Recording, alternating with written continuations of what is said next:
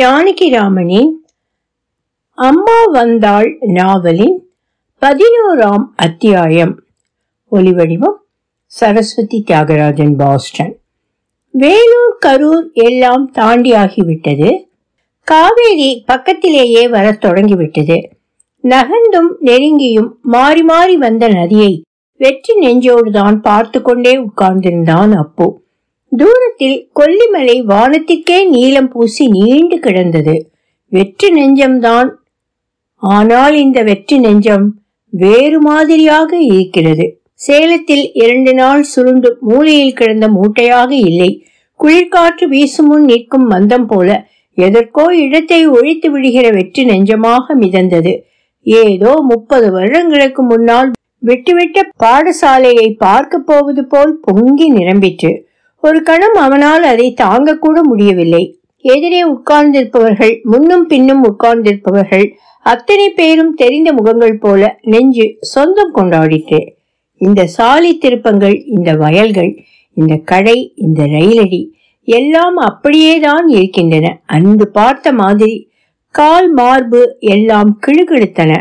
சித்தன் குளத்து சாலையில் இறங்கி ஊருக்குள் நடந்த பொழுது கால் பாவுகிறாற் போலவே இல்லை. மிதப்பது போல் இருந்தது. ஜன்னலில் உட்கார்ந்திருந்த மளிகைக்காரர் அவன் போவதை பார்த்து சட்டென்று எழுந்து வாசலுக்கு வந்து அப்புவா என்று குரல் கொடுத்தார் துரைசாமியின் குழந்தை வழக்கம் போல கீழே திண்ணையில் காலை தொங்க போட்டு உட்கார்ந்திருந்தது சற்று பெருத்திருந்தது. வாயில் பாம்பு விரலையும் மோதிர விரலையும் போட்டுக் கொண்டிருந்த அந்த குழந்தை வழக்கம் போல் அவனை பார்த்து புன்னகை பூத்தது. இன்னுமா இதற்கு ஞாபகம் இருக்கிறது என்னை? என்று பதிலுக்கு சிரித்துக்கொண்டே நடந்தான். பாடசாலை திண்ணையில் உட்கார்ந்திருந்த இரண்டு பையன்கள் அவனை பார்த்ததும் அப்புடா அப்பு என்று எழுந்து உள்ளே ஓடினார்கள். அவர்கள் என்ன சொன்னார்களோ அவன் வாசற்படி ஏறி இடை கழியை கடப்பதற்குள் ஊஞ்சலில் படுத்திருந்த பவானி அம்மாள் எழுந்து உட்கார்ந்து மெதுவாக அவனை பார்க்க திரும்பிக் கொண்டிருந்தாள். சமையல் அறையிலிருந்து இந்து எட்டி பார்த்துவிட்டு அப்புடா அத்தை வா அப்பு என்று மேல்புடவையை சீர்படுத்திக் கொண்டு கூடத்திற்கு வந்தாள். பையன்கள் இரண்டு பேரும் ஓடி வந்து அவன் கையில் இருந்த இரண்டு பைகளையும் வாங்கி வைத்தார்கள். வாடா பூ என்று திரும்பி காலை இந்த பக்கம் போட்டு அவனை வரவேற்ற பவானி அம்மாள் இப்பத்தான் வரியா? என்று தழ தழத்தாள். வா என்று அப்புறம் ஒரு வார்த்தை தான் சொன்னாள். அவள் மேல் பேச முடியாமல் கண் மல்கி மங்கிற்று. இப்பதான் வரையாத்த உடம்பு எப்படி இருக்கு? என்று அப்படியே நீளமாக கீழே விழுந்து சேவித்தான் அப்பு. தீர்காயுசா மகாராஜனா இருக்கணும் என்று அவள் கண்ணை துடைத்து கொண்டாள். அப்பு நாளைக்கு வருவாண்டின்னு சொல்லிண்டே இருந்தேன் இந்து கிட்ட இந்து பாத்தியாடி எங்க போயிட்ட அதுக்குள்ள? வரே அத்தை என்று அத்தை அழுவதை பார்த்து தனக்கும் கண்டம் கலங்கி அதை அடக்குவதற்காக உள்ளே போன இந்து கண்ணை துடைத்து கொண்டே வெளியே வந்தாள். நேத்தி முழுக்க அப்பு வந்துடுவான் பாரு நாளைக்கு. அப்போ வந்துடுவான் பாரு நாளைக்குன்னு ஓயாமல் உன் ஸ்மரணையாகவே இருந்தா அத்தை. உன்னை பார்க்காம எப்படி அப்போ செத்து போக முடியும் எனக்கு? அந்த வரையில் எனக்கு நல்ல மனசு தாண்டா என்று மீண்டும் அத்தை தழத்தழக்க ஆரம்பித்து விட்டாள். என்ன பண்ணித்து உடம்பு? போன சனிக்கிழமைதான் மத்தியானம் சாப்பிடறதுக்கு இலை போட்டு கூப்பிட்டேன். கையை காலையை அலம்பிட்டு வரேன்னு கிணத்துங்கரைக்கு போனா என்ன ஆச்சோ? அங்கேயே மழைன்னு சொம்ப போட்டுண்டு விழுந்தா கிடுகிடுன்னு ஓடினேன். இந்த பசங்க ரெண்டும் ஓடி வந்து கிட்டக்க போனா ஒரே மூர்ச்சை போட்டு கிடக்கு அத்தைக்கு. உடனே கருப்பையாவுக்கு சொல்லி அனுப்பிச்சது வந்தான். ரெண்டு மாத்திரையை உரைச்சு கொடுத்தான். கைக்கும் காலுக்கும் தூளை போட சொல்லி எண்ணெய் கொடுத்தான். போட்டுது மத்தியானம் சாம்புவை அனுப்பிச்சு ஃபண்ட் ஆஃபீஸ் டாக்டர் அழைச்சிட்டு வர சொல்லிட்டு அவர் வந்து சோதித்து பார்த்தார். ரத்த கொதிப்பு இருக்குன்னார் இன்ஜெக்ஷன் போட்டார் உள்ளுக்கும் மருந்து கொடுத்திருக்கிறார். நான் தான் லெட்டர்ல எழுதியிருந்தேனே. இடது கையும் காலும் தொங்கியே போயிடுமோன்னு நினைச்சது. ரெண்டு நாள் போனப்புறம் தான் சொல்ல முடியும்னா டாக்டர். அப்புறம் மறுபடியும் வந்தார் நல்ல வேலையா கையும் காலும் பழைச்சது. வாத்தியாரும் ஊரிலே இல்லை. பேத்திக்கு சாந்தி கல்யாணம்னு போனார்.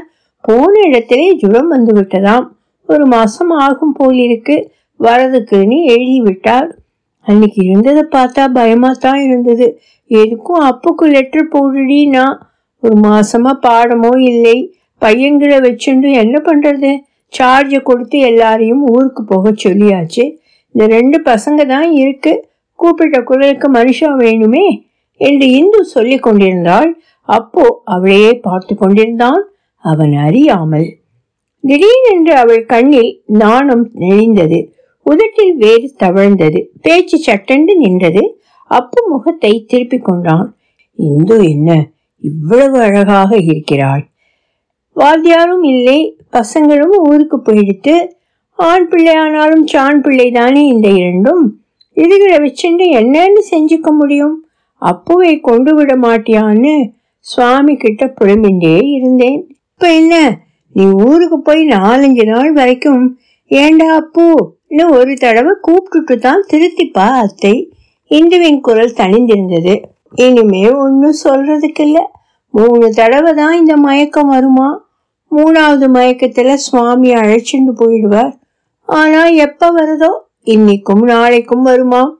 நாளைக்கோ அடுத்த மாசமோ அடுத்த வருஷமோ? எனக்கு அப்படியெல்லாம் பயமா தோணல அத்தே என்றான் அப்பு. பயம் என்ன பயம்? ரெண்டு மூணு பேர் இந்த மாதிரி கிடந்ததை பார்த்திருக்கேனே. அதனால சொல்றேன். நான் போறத பத்தி பயப்படலேடா அப்போ.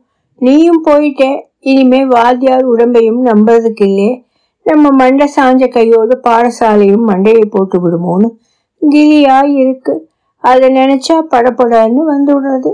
விரையை போட்டுட்டா வளர்ந்துட்டே இருக்க வேண்டாமோ? ஆரம்பிச்ச காரியத்தை நிறுத்தலாமோ?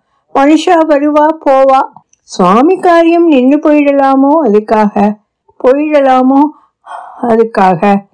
பவானி அம்மாளுக்கு லேசாக இறைத்தது பேசவே சிரமப்பட்டால் முகத்தில் எல்லையில்லாத கவலையும் பயமும் உழைந்து கிடந்தன. அப்பு பேசாமல் இருந்தான். உனக்கு வெளியிலே சம்பாத்தியம் வரும்.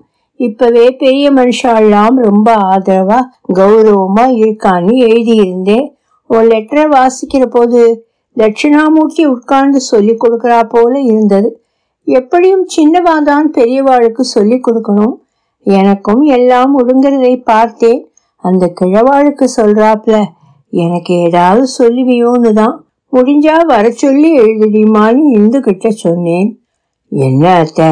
என்னென்னமோ சொல்றேன் நான் நினைச்சத சொல்றேன். நான் உபதேசம் வாங்கிக்கணும்னு உன்னை கூப்பிடலே. இந்த காரியம் தொடர்ந்து நடக்கணுமே. அதுக்கு ஏதாவது வழி சொல்லு. நான் என்ன அத்தே சொல்லணும்? நீங்க எப்படி சொன்னாலும் செய்யறதுக்கு தானே நான் இருக்கேன். எனக்கு வாயை விட்டு சொல்றதுக்கு முகத்துக்கு நேரா சொல்றதுக்கு முடியலே. நீங்க சொல்றதை செய்யறதை விட எனக்கு ஒன்றும் இருக்க முடியாது. என்று குரலில் வந்த நடுக்கத்தை காட்டிக்கொள்ளாமல் இருப்பதற்காக பேசாமல் நிறுத்தி கொண்டான் அப்பு. பேச முடியவில்லை. நன்றி நெஞ்சை கட்டி அடைத்து கொண்டு நின்றது. தலையை குனிந்து கொண்டான். முன்னாலேயே சொன்னேன் இப்ப மறுபடியும் சொல்றேன் வாத்தியாருக்கு தள்ளலே நீயா இருந்தா தேவலேன்னு தோணித்தப்பா எனக்கு. ஆனா ஊரிலே அத்தனை பெரியவா ஆதரவை எல்லாம் விட்டுட்டு. நீங்க தான் எனக்கு பெரியவா நான் இருந்து விடுறேன் அத்தே என்று இடைமறித்தான் அப்பு. அவள் தயங்கி தயங்கி கெஞ்சுவதைக் கண்டு அவனுக்கே சிறுமை தாங்கவில்லை. நான் இங்கேதான் இருக்க போறேன். அவ்வளவுதானே அத்தை? என்னடா அது அப்போ? ஆமா அத்தே.